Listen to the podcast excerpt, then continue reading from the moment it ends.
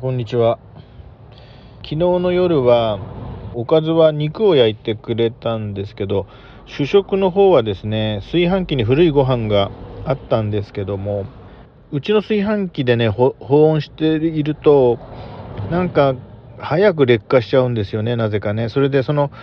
古いご飯はね、私はちょっと匂いというか味というかが嫌いで食べれないんですよ。それで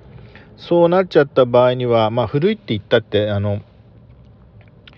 1.5 日前的なやつね、なんだけども、それを私は例えば味噌味とか塩味でおじやっていうか、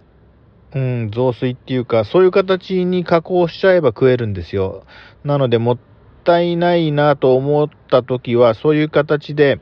ちょっと味噌おじや風にしてもらって食べると、まあ味的にも問題ないし、お米ももったいなくないしっていう話になるんですけど、まあそういうことを想定して、自分はおじやっていうかおかゆみたいにしてくれって頼んではいたんですけどね、うちの奥さんお肉をね焼いて、美味しく味付けをするところまででパワーを使い果たしたみたいで、どうしてもその主食が必要なら自分でやってくれと、おじやでもおかゆでも作ってくれと。妻はですね、ちょっと古くなったご飯でも大丈夫な人なんですよ、ちなみに。はい。そういう状況になったんですけど、私結局ですね、おかずを食べて全部食べ終わって、まだ空腹だったらなんか自分で作ろうかなと、おじやでも作ろうかなと思って、まあ結局ね、肉が結構なぜかボリュームがあってですね、焼いたお肉を食べただけで満腹しちゃったんで、あとはちょっと付け合わせにちょっときゅうりをこう細く切ったみたいなのがありまして、それを食べて結構さっぱり感もあり、肉もボリュームがありみたいな感じで食べたらですね、もうちょっとお腹いっぱいになっちゃって。主食はいらないっていう状況になりました。はい。で、その後、まあそんな形で夕食が終わりまして、夜はですね、どうもこのポッドキャストが、Spotify の方で、うまくアクセスできないっていうか、ちょっと不具合があってですね、いろいろ実験してみると、でこのポッドキャストの動作がSpotify の中で動作が変なので困ったなって思いつつ、いろいろ検討した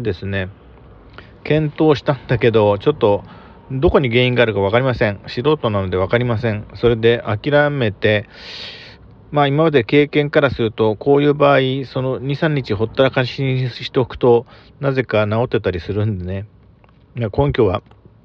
ないんだけどそのうち治るんじゃないかなとと思いまして、まあそのままにしていまして、テレビでも見て結局夜はまあ寝ましたと。はい。そして夜中にね、なんか変な夢を見て3時頃かな、目が覚めたんですけど、ちょっと夢の内容は忘れましたけども、そして朝は、今日は普通に仕事のある日なので朝はいつもの通りの時間に起きましてね、私いろいろ過去に病気してますので、朝いろいろ血圧の薬だコレステロールの薬だとたくさんお薬飲むんですけど、朝の薬をいろいろ飲んで、それから時間的にはちょっとね、朝ごはんを食べる時間的余裕がなかったんで、まあ通勤途中のコンビニで何か買おうかなと考えつつ、例によって妻の安否確認をして、そ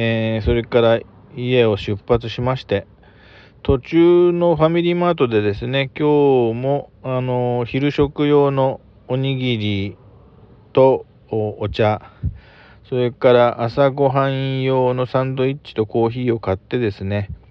その朝ごはん用のものは出勤の途中で食べましたということで、それで今日朝気づいたんですけど、今日は本当に遠くの山々がとてもよく見える方の日でですね、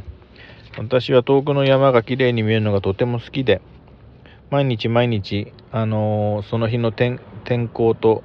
その国道を走りながら遠くのその主に水平方向の透き通り感が今日はどんなかななんてことを思いながら走ってまして、今日はね本当に遠くの山まで見えて、まあ私の住んでる平野部から一番近い山がありまして、その山に連なって実はちょっと遠くに高い山があるんだけども、まあ距離があるんで一番近い山とそんなに大きさが変わらないで見える山がありまして、はい、一番近い山を1番、その隣の方に見える遠くの山を2番とすると、大抵は2番の山とそのさらに右に見えてる3番目の山の間ぐらいでもうなんかぼやけてくるんだけど、